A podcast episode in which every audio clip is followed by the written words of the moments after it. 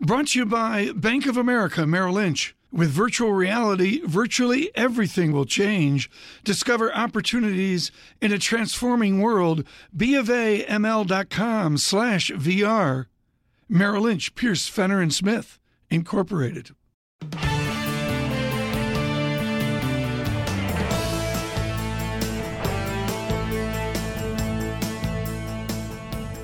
Welcome to the Bloomberg Surveillance Podcast. I'm Tom Keene with David Gura. Daily, we bring you insight from the best of economics, finance, investment, and international relations. Find Bloomberg Surveillance on Apple Podcasts, SoundCloud, Bloomberg.com, and of course, on the Bloomberg. We start the morning off with a surveillance correction. It is not Tom Keene and David Gura. It's Tom Keene and me, Michael McKee, sitting in for David Gura.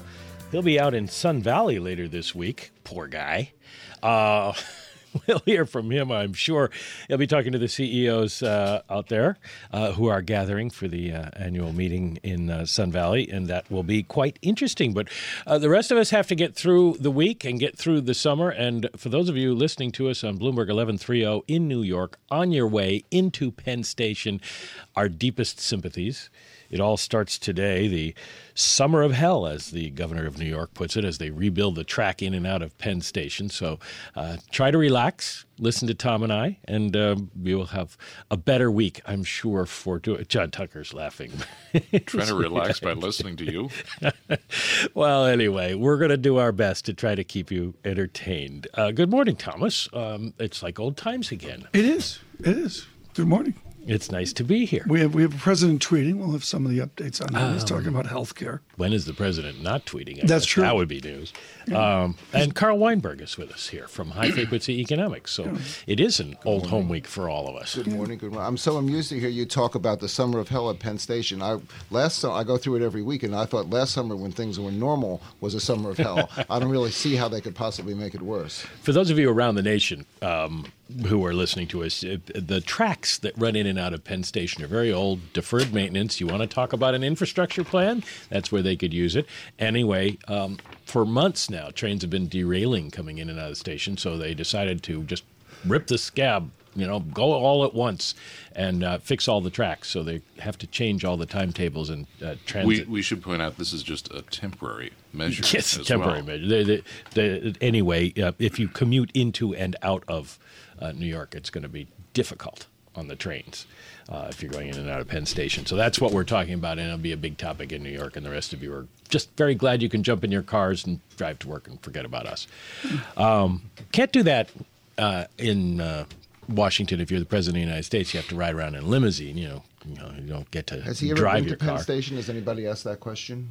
That's a good question. It's his, it's his Um, hometown. I know we were just talking with Chandra on television about, you know, is the president engaged in this infrastructure project? This is a real infrastructure project. Has he ever visited the site to just see what it's like to be in Penn Station, to be like a, a real American? Well, he did, as you say, he's from New York. He probably has been there. He certainly was at Grand Central because that was his first big project, the Hyatt Hotel that's adjacent to Grand Central. So I don't know about Penn Station, but uh, infrastructure seems um, a long way away. And you know, Amtrak sent me an email as a user from upstate that one of my trains is going to be rerouted through to Grand Central. They apologize for the inconvenience, and I said, "Go for it. You know, just keep it that way. You know, it, it has to be a big improvement." We uh, we have a headline here, Tom. Cincinnati Bell is going to combine with Hawaiian Telecom and ONX. That is the I, I think that needs research, John Tucker. I think we need to research that transaction In- somewhere like the in third person? week of February.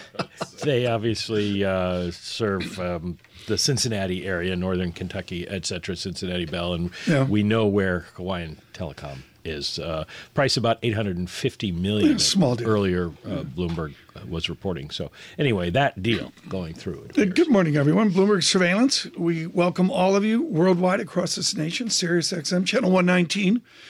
In Boston, Bloomberg 1061 FM. Good morning, 991 FM in Washington, 1130 here in New York. Good morning in Penn Station. Many people like wired up.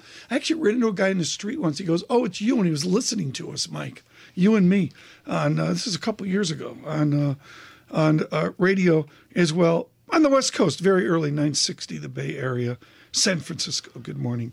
Carl Weinberg with us with high frequency economics. Carl, Madame Lagarde and the IMF say we've got okay global uh, GDP growth, emerging market growth as well. How are the developed nations doing? Yeah, you know they're doing they're doing better. How, than, how do you spell that? They, they're doing better. The, the, the, the emerging countries are doing better than the uh, advanced countries are for sure. Uh, although, to be fair, any emerging market economy that produces a commodity, particularly oil, uh, particularly uh, things like iron ore, steel, things like that, you know, they're going to be in trouble uh, in a number of different dimensions. They're going to face a reduction in demand. They're going to face a reduction in revenue. They're facing adverse terms of trade. So it's not all quite as keen as uh, the picture that's being painted. I wouldn't be surprised if oil prices stay where they are, and I actually expect they're going to go lower, that the IMF will mark down its forecast both for world trade and for world GDP growth again in their forecasts for the uh, ahead of their annual meetings in Washington this fall. I know you're an economist and not an investment advisor, but would you put money into an emerging market, or is it too are, they too dependent at this point on what happens in the developed nations that it would be a risk? So I don't give investment advice, but it seems to me that if you're looking at, say, a place like China, which grows at six and three quarter percent in a bad year, and you hold that up against the United States, which grows at two percent plus in a good year, then you kind of wonder, you know, why wouldn't you want to put your investment money into the economy that's growing faster? If you're interested in something like cars, why would a car company or an investor investing in a car company want to invest in an auto company that only sells replacement vehicles in a market of 300 million people when it can invest in a company that is selling to fill 650 million empty driveways, all right, first cars, uh, first purchases of cars for many of those people. So I think that the long term growth potential is in the emerging markets. Short term, there'll be bumps, but longer term, that's where the action is, I think.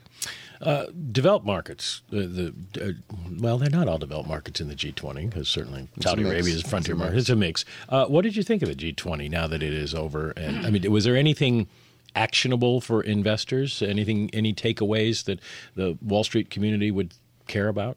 Not really a lot of takeaways uh, for Wall Street. Uh, certainly um, nothing out of the bilaterals. Uh, we, we're probably going to see tariffs on steel, but everybody knew about that beforehand.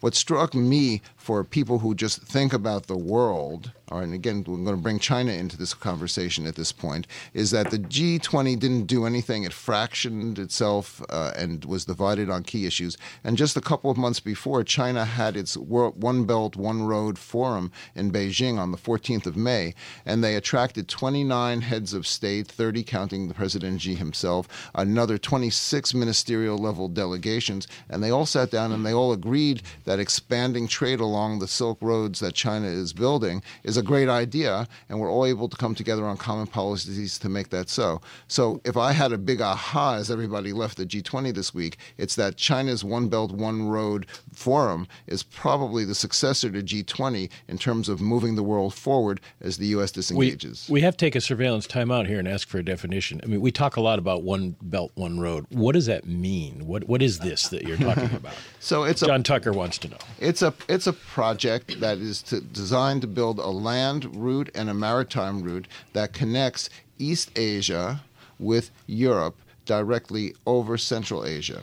And what it is, it's a combination of railroads, road roads, shipping lanes, all the infrastructure along the way. It gets goods from Asia to Europe in 19 days instead of 60 days at a much lower yeah. cost than sending it by boat. And most importantly, it connects four 6.4 billion consumers, 40%, 60% of the world's population, producing 25% of world GDP. So a guy who makes socks yeah. in England can now sell them to 4 billion more customers than he could before. I want to come back and talk about domestic policy, but very quickly here. Sahil Kapur has a superb article out today with a great quote, a train wreck of a calendar. Do you and Jim O'Sullivan agree it's a train wreck of a legislative calendar? It's a train wreck of a legislative agenda. The policy, the party in control control of Congress cannot agree with either themselves or with their president yeah. as to what ought to be done.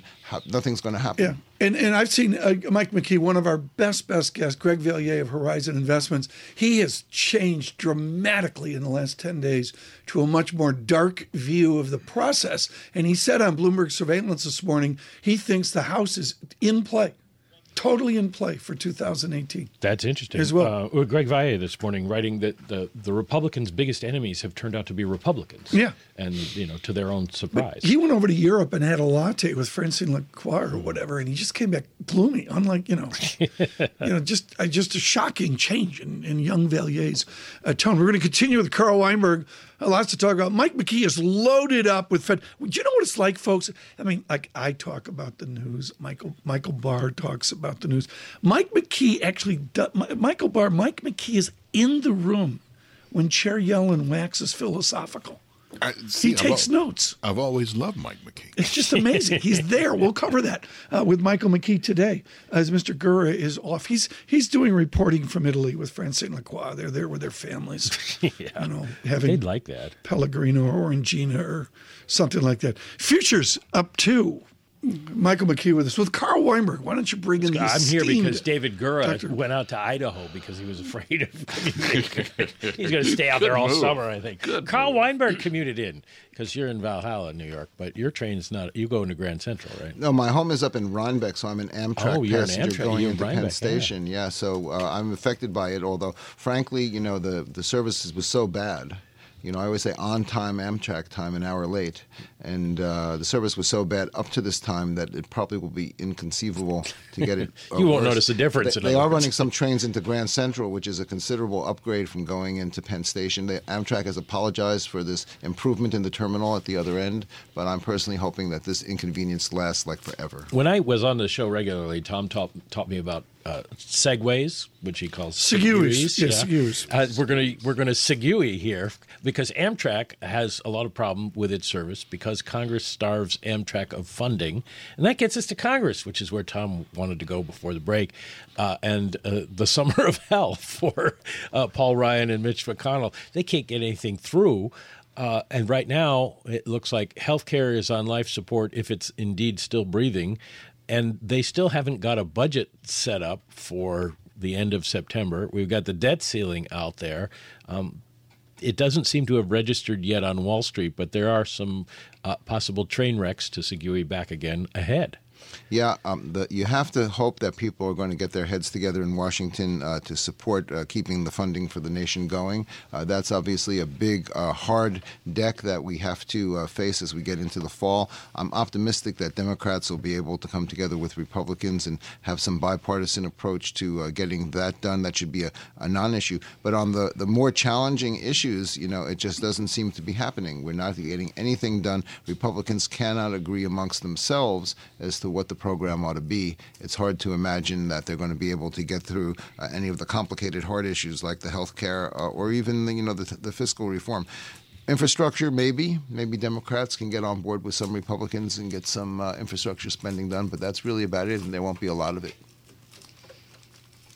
When they do move forward, um, do you think we see any kind of government shutdown at the end of September when you know they have to have some sort of budget passed, or are we so hopelessly gnarled that that we take a few days off? Well, I'm hopeful that we don't get to that point. I think that both sides of the aisle have seen uh, the folly of going that route, that the nation doesn't approve of that kind of behavior. They expect Congress to do the job of uh, keeping the nation running rather than uh, doing the job of obstructing it. So I, I, I would like to hope that we don't get to that point. You've been brilliant, like page eight of your 10 page report, on saying interest rates aren't going to go up. You got loads of charts, country by country charts.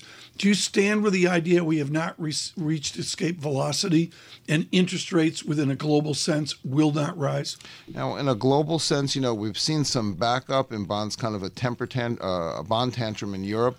Um, I don't know how far that will go. You know, we have two successful uh, taperings uh, going on uh, in bond markets. Uh, the Bank of England stopped buying bonds on the end of March, and nobody paid any attention. The Fed uh, tapered a uh, second time successfully, and we have some deflationary or disinflationary forces out there, and it's more than just oil prices, but there's plenty of slack around. You know, when you get through all the short-term noise, inflation in Europe is is under Uh, it's targeted. it's not going anywhere. So uh, I think that this disinflation uh, in, is going to uh, to hold down the bond yields. Carl Weinberg, thank you so much. Just terrific perspective on a uh, Monday. Uh, Michael McKee for David Gura. Carl's not. Carl said he's not leaving because he can't get a train back. Can't get a train back up north. All our guests are going to pile up here in the waiting room, the surveillance waiting room. I don't think this is plane, but maybe it's train and bus. For David Gura to Idaho, two days, 13 hours.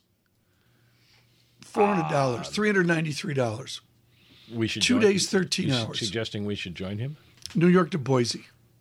I guess you, I guess you can do it. There's there's a lot of bus in there. It's not as much train as it's bus. He didn't take the Gulfstream, the surveillance Gulf. No, no, Francine has it in Italy. Oh, darn. No, she really pulled rank on that. It's um, it's amazing how she does it. And she had a tantrum and said it's got to go out of London City instead of Heathrow because of the fees. God, Unreal. Good morning, Francine in Italy. This is Bloomberg.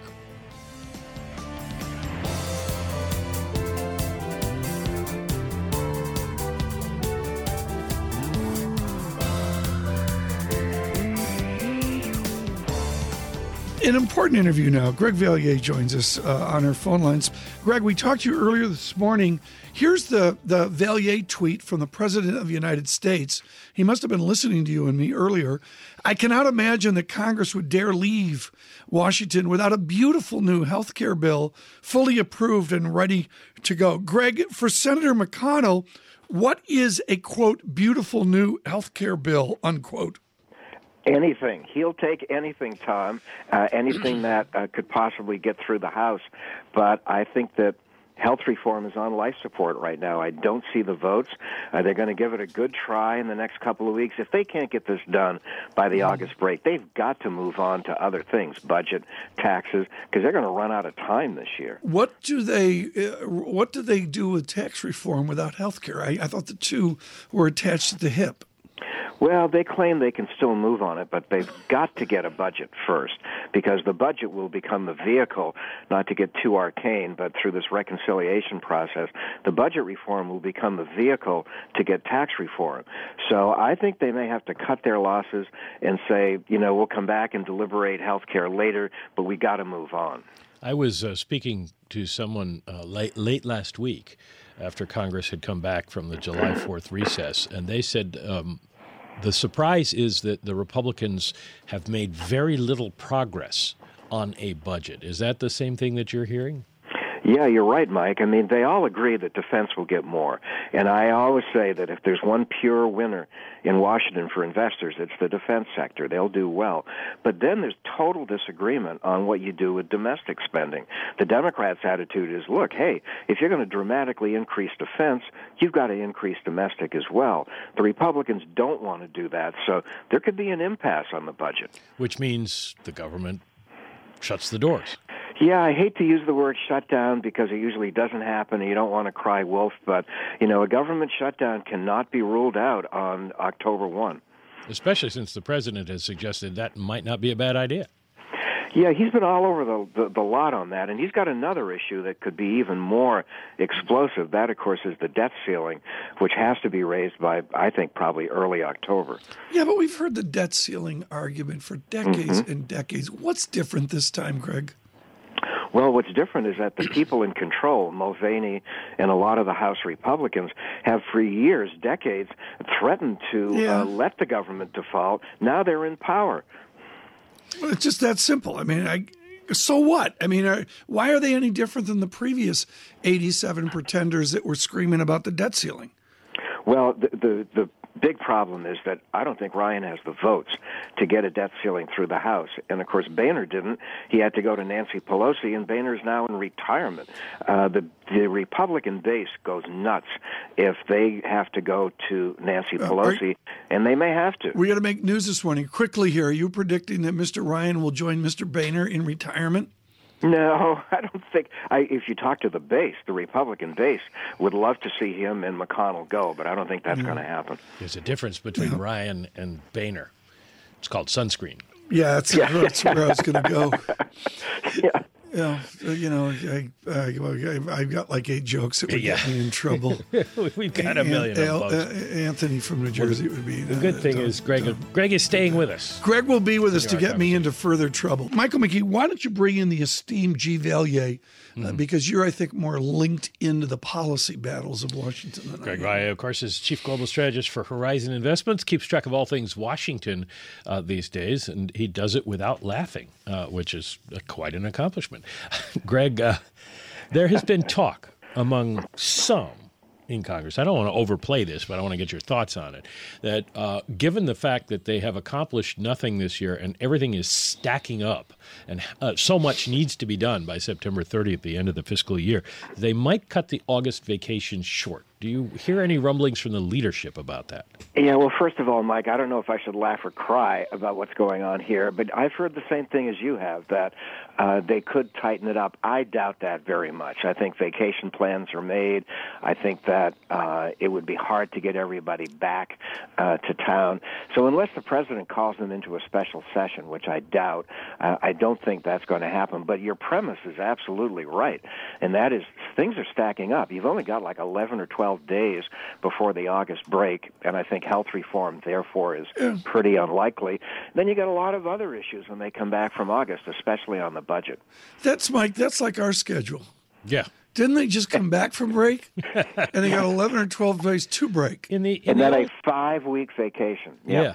In And the the- olden days, it wouldn't matter if they go on five No. week vacation because Sam Rayburn would have just called the Cardinals in from the Appropriations Committee. Exactly They'd cut right. deals and they would, and there would be something waiting for them when they came back. Nothing like that going to happen this time.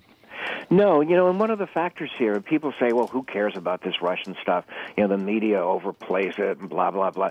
No, it does matter because Trump has lost political capital. If he had political capital, it would be like the old Sam Rayburn LBJ days. He'd get some things done. But right now, with a job approval rating in the 30s and with more and more Republicans on Capitol Hill deserting him, it's going to be hard to get a lot done quickly.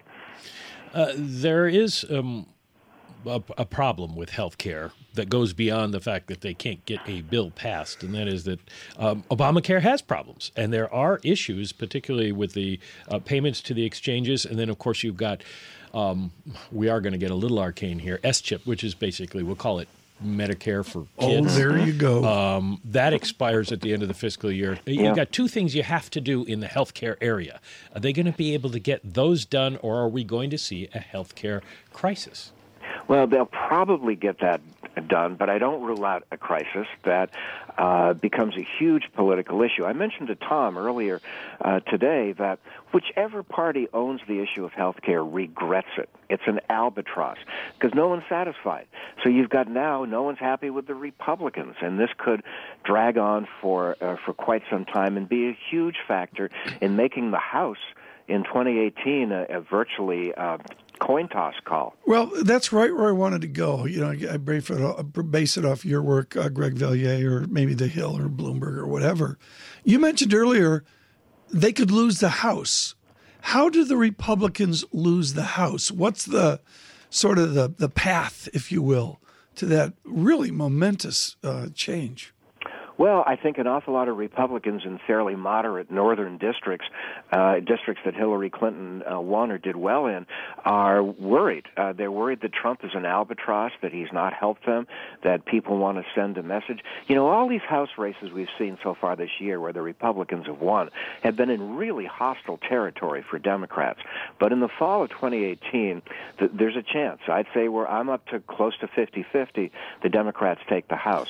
The Senate, however, still looks like a likely uh, retention for the Republicans. Retention with a reduced margin? They've only got a two vote Probably margin. reduced. They got 52 now, as you know. You know, I think the Republicans, because of who's up, you know, you've got 10 Republican seats up in states that Trump won. You've, in five of those states, Trump won in a landslide. So I think the Republicans might actually gain a seat or two in the Senate. How do the Republicans defend the House if they can't do legislation? Let's assume that for the sake of a Monday morning conversation. If they have a president who's not even engaged in their future, Yeah. what is the strategy to defend the House majority? Well, two things. Number one, I, they're hoping the economy continues to do well and unemployment stays at around 4%. That's a good story. Number two, I think the Republicans are going to just have to take over this on their own without Trump and say, we're going to get a tax bill moving. We're going to get a budget done. We don't need the White House to screw things up with these crazy tweets. And, and I, I do think you can get legislation passed, uh, maybe tax reform by the end of the winter, early spring. That still is uh, the, the best case scenario. You do, in your latest note, retain a sliver of optimism about tax reform. Uh, Yeah. Or, or I, I presume you mean tax cuts as opposed to Yep. reform. But uh, where does that come from? Well, it comes from the fact that you've got the House uh, determined to get a bill done. They're work. They're sitting down two or three times a week with Mnuchin. They're sitting down with the Senate Republicans. I, I think there's a consensus they can get this done with this very arcane process called reconciliation that can get a bill moving. I, I, I wouldn't bring this up, Greg, but I guess I'm going to bring it up because the chief Twitterer is twittering right now He has about nine something. tweets out He's he's like like busy, and I mentioned this with you earlier. The idea in the uproar over the weekend that, that Ms. Trump, Ivanka Trump, was sitting at the G20 table. Now the president dives into this. And he says, when I left the conference room for short meetings with Japan, I asked Ivanka to hold the seat. Very standard. Angela Merkel agrees. And then he comes back and goes, if Chelsea Clinton were asked to hold a seat for her mother as her mother gave our country away, the fake news would say Chelsea for president. I, t- I took this back to Julie and Tricia Nixon. John Tucker, you're too young to remember Julie and Julie and Tricia Nixon. But but why are we talking about this, Greg Tom Valliere? remembers Margaret uh, He's so touchy. He's so sensitive to criticism, and he doesn't let any slight pass. The bigger story, obviously, is Russia. He is obsessed Of with course, Russia. but- he won't let it pass. The wounds are self-inflicted, and I made the analogy this morning in the piece I write with LBJ in Vietnam. LBJ was obsessed with Vietnam. He miscalculated. You've got Trump doing the same thing, and the great irony here, guys, is that the Russian story will be kept alive by Trump because he won't let it go. The Associated Press moments ago, the spokesman for Mr. Putin says the Kremlin is, quote, unaware of a meeting between Donald Trump's senior staff and a Russian lawyer during the 2016 campaign. They go on with a background. certainly shocking. that It- they it's would that. shocking that they Yeah. denied that. Greg, help our beleaguered audience, most of them with kids at Penn Station trying to figure out how to go east, north, south, Right. west. Summarize for us what you've learned in the last 24 hours about all this Russian stuff. Well, if people waiting for trains have the time, uh, the New York Times piece is really quite uh, uh, fascinating. It's like a spy novel. Uh, this Russian attorney, uh, who would be a, a good movie character, uh, clearly had ties to the Kremlin and had some very shady clients. Uh, she met with him, and she got a meeting just by saying, "I got dirt on Hillary Clinton." Uh, that raises a lot of issues to have the inner circle, Manafort when he was still there, Trump Jr., all these people now involved, Kushner now involved with this meeting. This is one of many story guys, stories that Mueller is going to have to dig into. He's going to be a busy man. Yeah, uh, surveillance correction. We are now up to 11 Trump tweets. He is apparently alone He's in the White. House, and he is uh, tweeting like crazy this morning. I don't think I've seen so many. I agree. I don't think I've ever seen uh, so many. Uh, Greg Valliere, thank you so much for wisdom on uh, some of this. I can't believe we're talking about some of this, but there we go. As we do economics, finance, investment, international relations, politics, and tweets.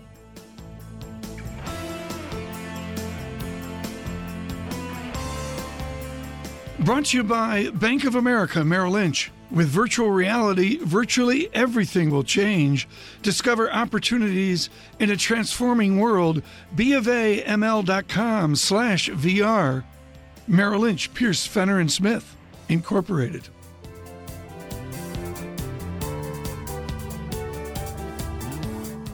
Joining us now uh, with BlackRock and their real assets uh, division, uh, Jim Barry uh, joins us this morning. Jim, I think we need to define that. That's that's enough of an odd. What is BlackRock Real Assets? Is that Larry Fink's limo? Yeah. but the good news is uh, BlackRock only invests in real assets, but in the asset management Yeah. industry, that nomenclature is being used by a lot of people to define uh, uh, areas like infrastructure, real estate, agricultural land, um, Yeah. timber. So assets that have kind of have kind of a more real significance in the economy, uh, practical significance. In 1976, Pennsylvania's Central Railroad fell apart, and we saw the infrastructure of the Northeast deteriorate into a bunch of holdings. John Tucker and I talking about Grand Central, which is owned by private individuals, Arjun and, and Andrew Penson and, and all that. Does money want to be in infrastructure today? Does money want to be in the stuff that in the newspapers is headaches, headaches, headaches? So, capital is really attracted to infrastructure because when projects are structured correctly, it's going to give really long term predictable cash flow and yielding um, investments to pension funds and insurance companies, which they're crying out for. Um, and there's strong and historically been strong relative value in the asset class as well. The trick is the structuring of the projects. Um, uh, the reality is that uh, that's very tough to do. It's very tough to do well. And so all this capital is out there. Would love to invest in Grand Central or Penn Station and or the rail tracks or the rail operators if the investment is presented in a structured way that where the risks are very clearly determined and where the private sector capital feels it can handle and actually do better or manage those risks better than the public sector.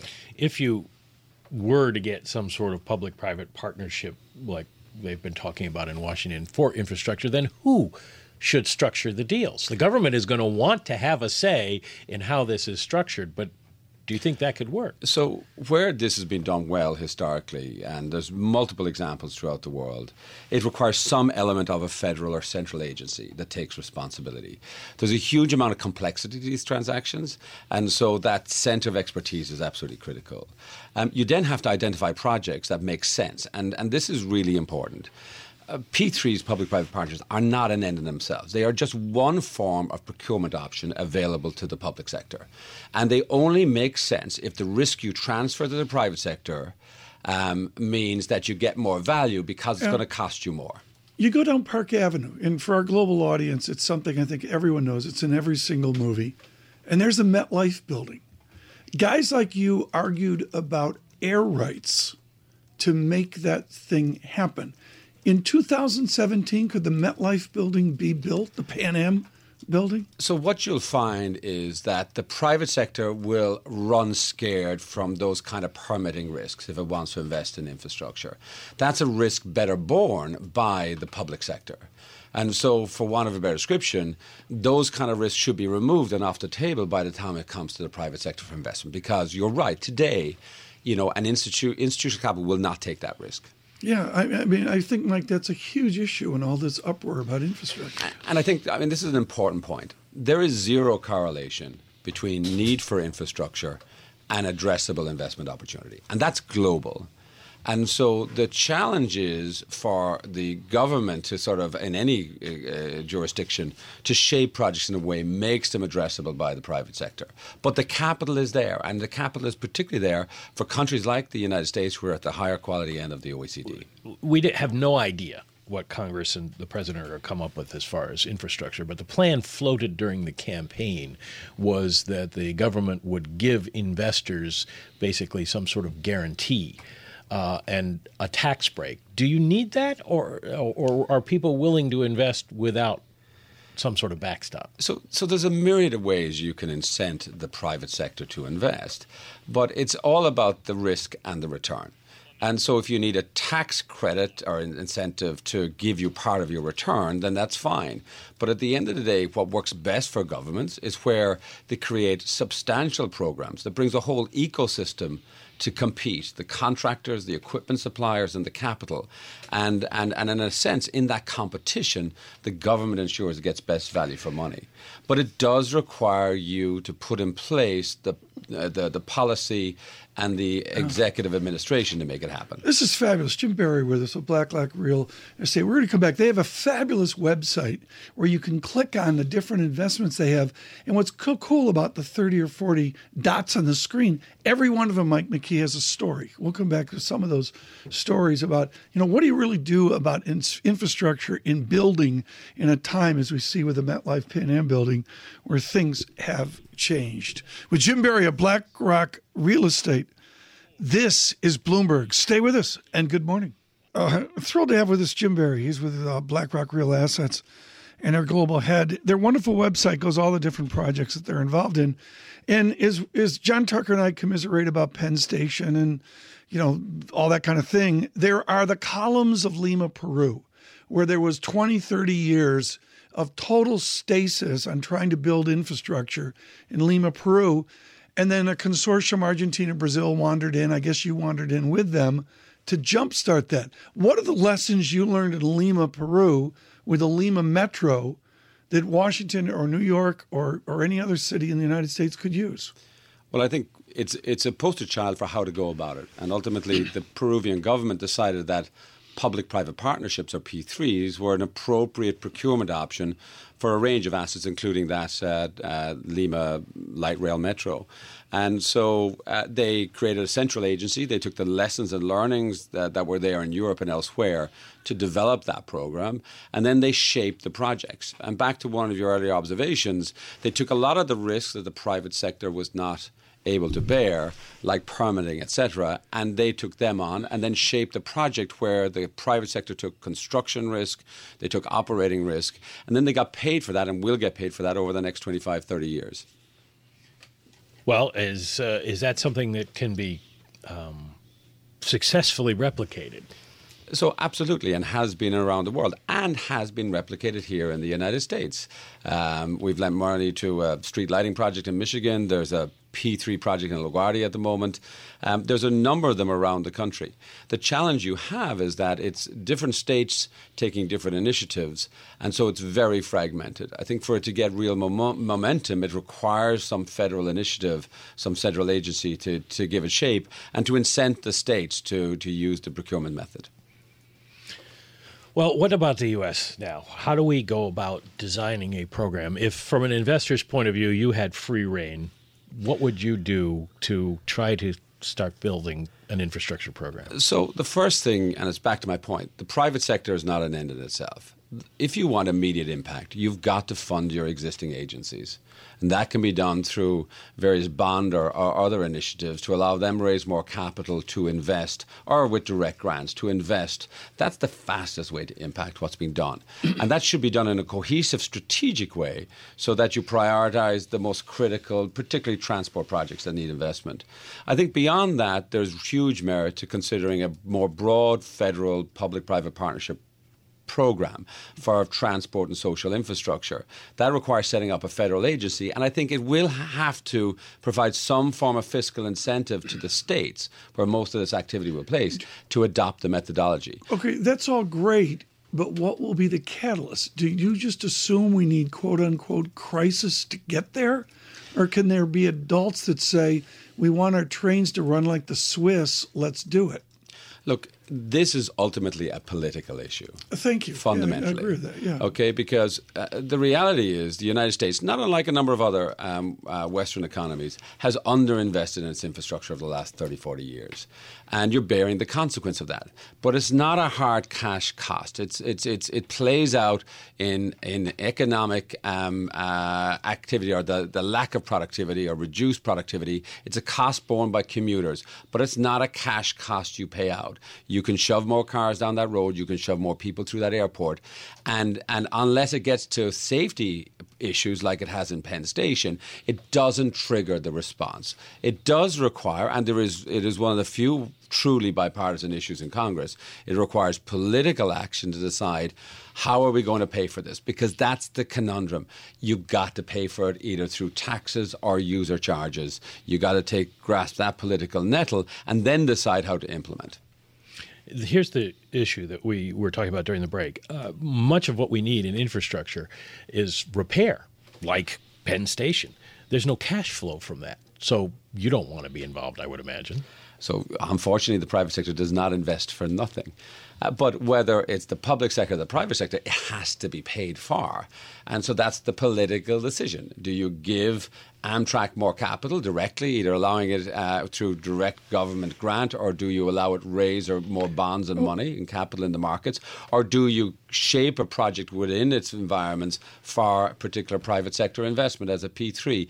These are the decisions, but fundamentally, you have to decide Okay. where's the money coming from. But globally, in our audience, coast to coast, Good Morning Bloomberg, 1061 FM Boston, 991 FM Washington, 960 the Bay Area, Sirius XM, Channel 119. The distance is how long it takes, Jim Barry, for you to walk from Penn Station to Grand Central. Here's the way everyone perceives it Grand Central, well run, Penn Station, not. What's the distinction you see there between those two geographies? Well, again, I mean, I, the specifics of that would be very hard to say. I mean, clearly there's a different ownership context in both. Um, and maybe a different incentive um, uh, dynamic for capital. I mean, uh, and so certainly there's a obviously private sector ownership in Grand Central. So every element of that is geared towards improving the commuter experience and uh, providing opportunity for them to spend money uh, as they pass through, et cetera, et cetera. Um, but I think that ultimately private sector, if it sees investment Yeah. opportunity with return, will get the capital. I think if you're public sector, you may see the need for investment, but you may not have access to the capital. The difference, Mike, there to make it more apparent is Oyster Bar, Grand Central, Krispy There's, Kreme, there's your Penn profit Station. center, right? There, I mean, Jim and I are from Boston. I mean, they can't even do Dunkin' Donuts right at Penn Station, let alone Krispy Kreme. Um, give me an example of, and I realize that everybody's going to be looking for shovel-ready projects, but what's the the best, m- most interesting thing that somebody could propose for an infrastructure investment that you at BlackRock would be interested in? So, uh, the, any project can be interesting. It's it's about making it addressable from a private sector perspective, which means you need to have the risk clearly defined. Um, and I, as the private sector, need to feel I can manage that risk and execute on it. Whether that's a road, a courthouse, a hospital, um, uh, a power plant, it doesn't matter. I'm still going to break down the risk and understand can I take that on? I want to be paid for it, but the value for money the public sector gets is that Yeah. I'll do it better. You won't be dealing with delays and you won't deal with cost overruns. Oh, What- this is, go, go Uh, ahead, just a please, quick, please, quick please, uh, uh, please. question about it. Uh, looking for a list of things to invest in, would you like to see something like an infrastructure bank, uh, which people have talked about, or should this be done on a, as a project by project basis? So I think it's very hard to do this on a project by project basis unless it's large enough. LaGuardia being an example, it's big enough that people will come to play because of its individual scale. But fundamentally, this has historically been best done by creating a central agency, whether you call it a bank or something else, but something that will mm-hmm. create more cohesion around the way these are structured, you know, simplify and standardize contracts, et cetera, et cetera, et cetera, in a way everyone will come to play. And when you get everyone coming to play, you get competition and you get better value for money. So, so in terms of large projects, much bigger than LaGuardia, was BlackRock involved in the rebuilding of Fenway Park? No, we were not involved in the Fenway. Now, uh, unless we lent some bonds, which would be a different part of the house. That would be a different. That would have part been. of They the- would have wanted a cash flow and season tickets. They would have wanted it. I was just trying to get to a game, you know, Yankees, Red Sox later this year. Jim Barry, thank you so much. Really wonderful with BlackRock. Uh, real assets today. Just fascinating. We don't usually do that, and that was very, very good.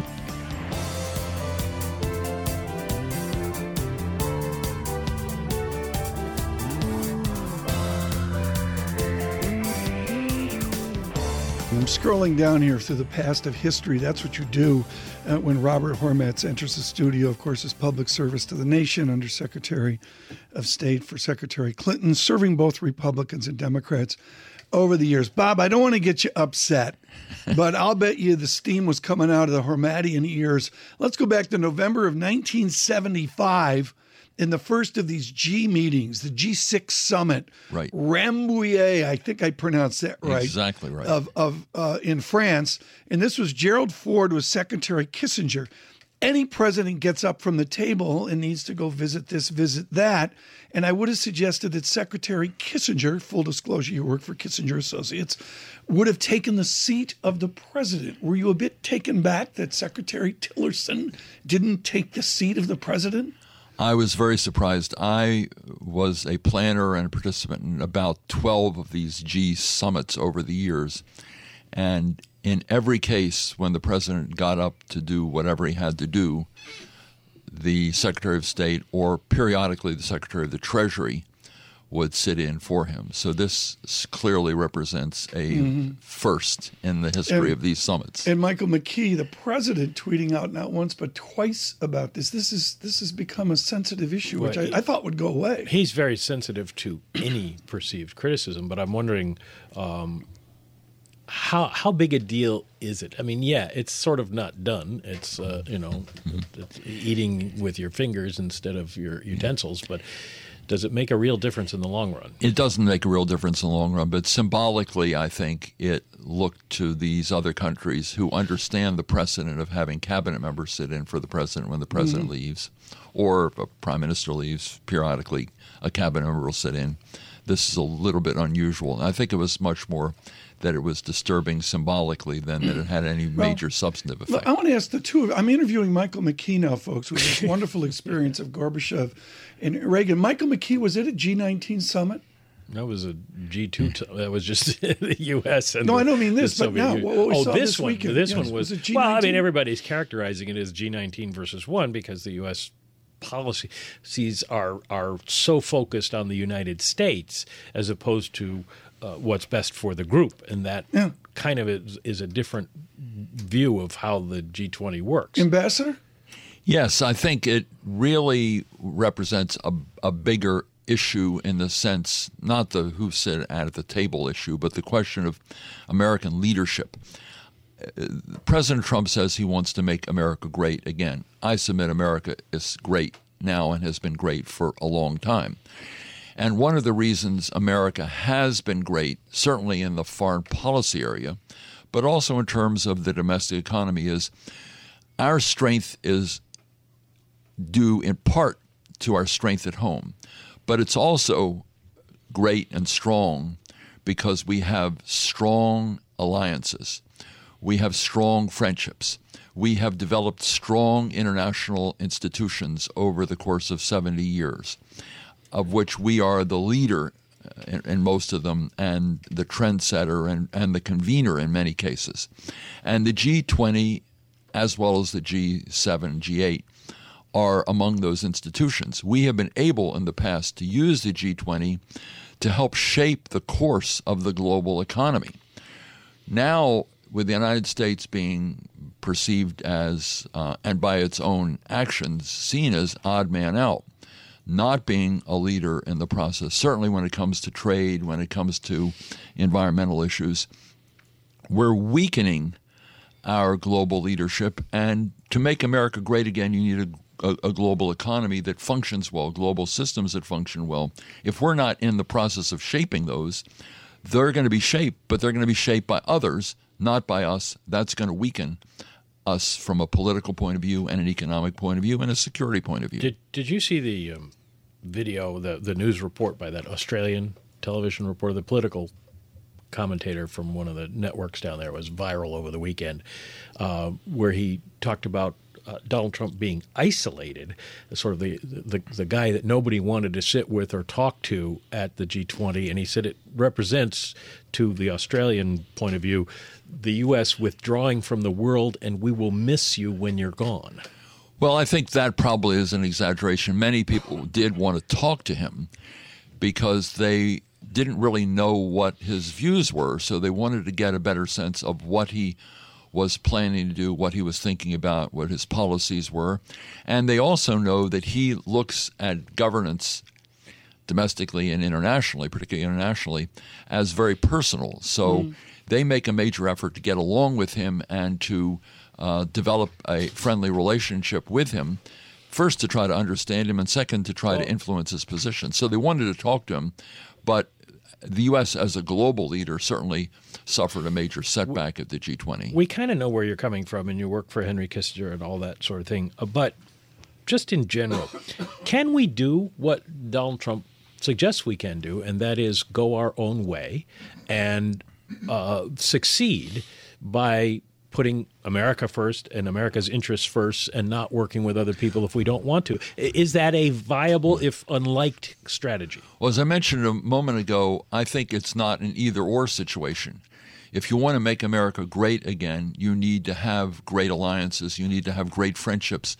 The ability to project American influence and power around the world depends on strong alliances and strong friendships. And if you're undermining those alliances and causing them to come into question, if you're sniping at Germany and many other countries who are key in this alliance uh, in, in Europe, then it is not going to strengthen America. It's going to weaken America. And I, and I fear that he looks at it as an either or situation. Yeah. I look at a great America as being great in part because yeah. of these alliances and these friendships and the global order, economic, political, and security order that we have led the process of developing for 70 years. That has been critical to the greatness of America, the prosperity of America, and the security of America. Give us a quick update on General McMaster. Where does he fit into the White House mix into the next six months?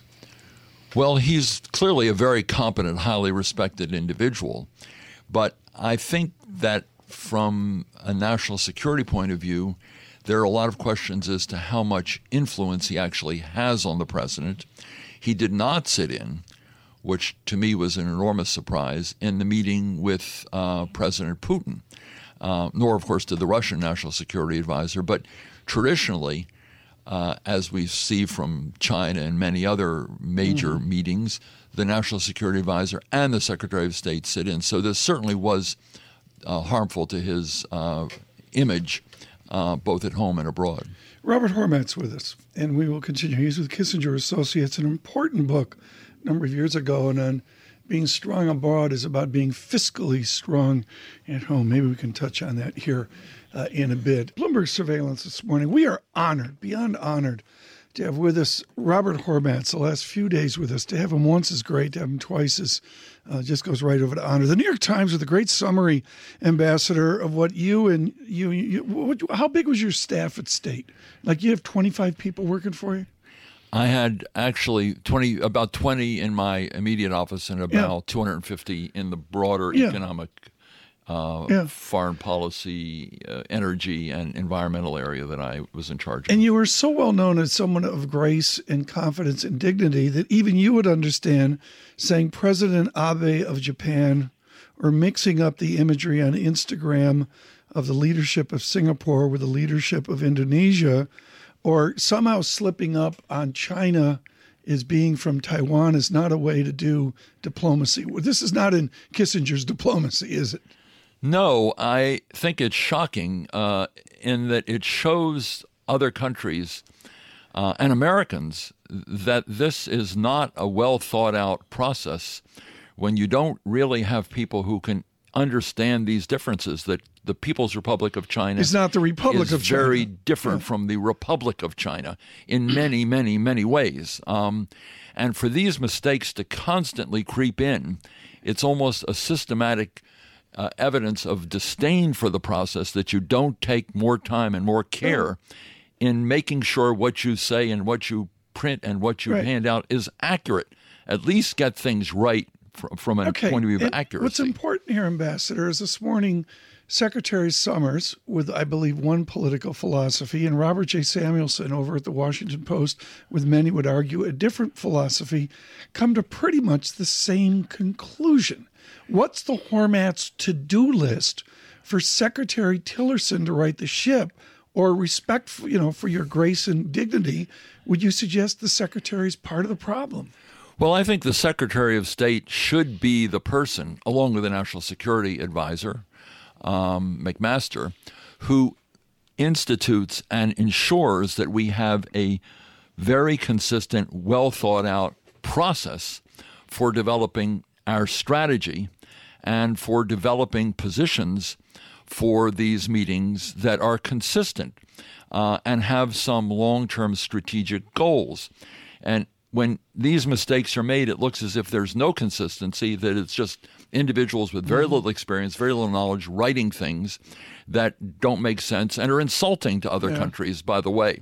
So I think that what this administration lacks is what Dwight Eisenhower understood from the early days of the National Security Council staff, and that is you need a consistent policy for deciding on long term strategic positions implementing them and making sure that the way you present them makes sense to people and is accurate. This is very important. I mean, one example of inconsistency is that he gives a speech talking about strong Western values In in, in Warsaw.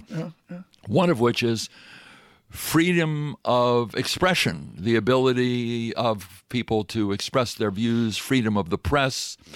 and then he attacks the press.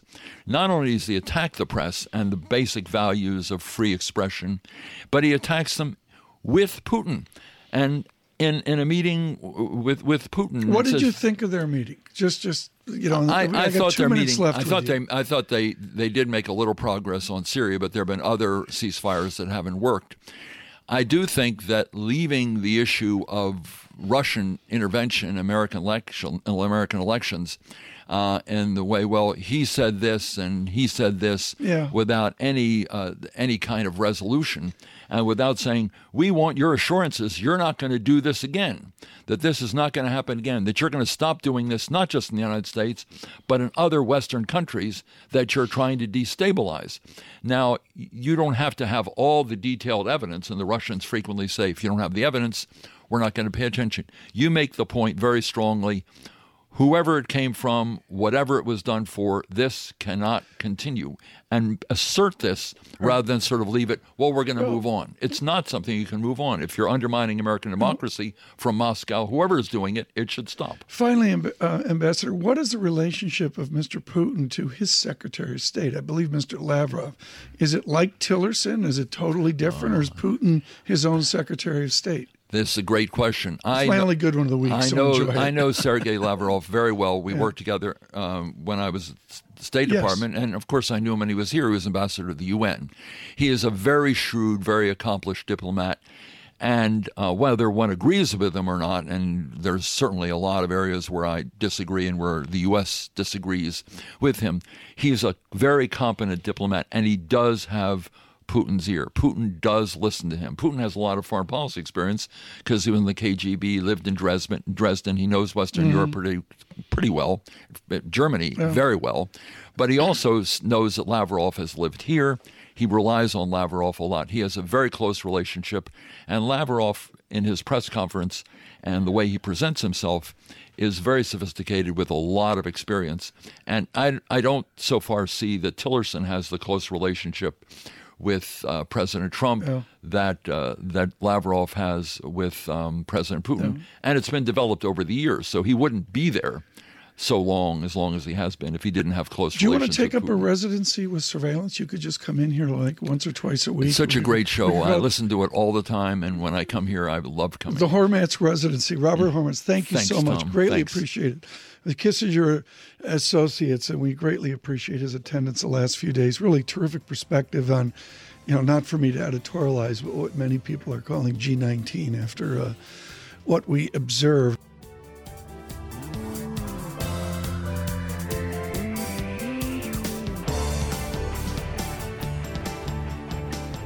Thanks for listening to the Bloomberg Surveillance Podcast. Subscribe and listen to interviews on Apple Podcasts, SoundCloud, or whichever podcast platform you prefer. I'm on Twitter at Tom Keene. David Gura is at David Gura. Before the podcast, you can always catch us worldwide on Bloomberg Radio.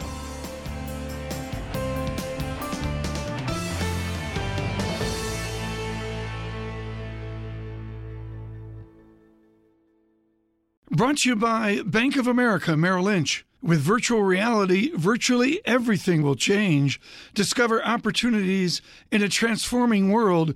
BofAML.com slash VR. Merrill Lynch, Pierce, Fenner, and Smith, Incorporated.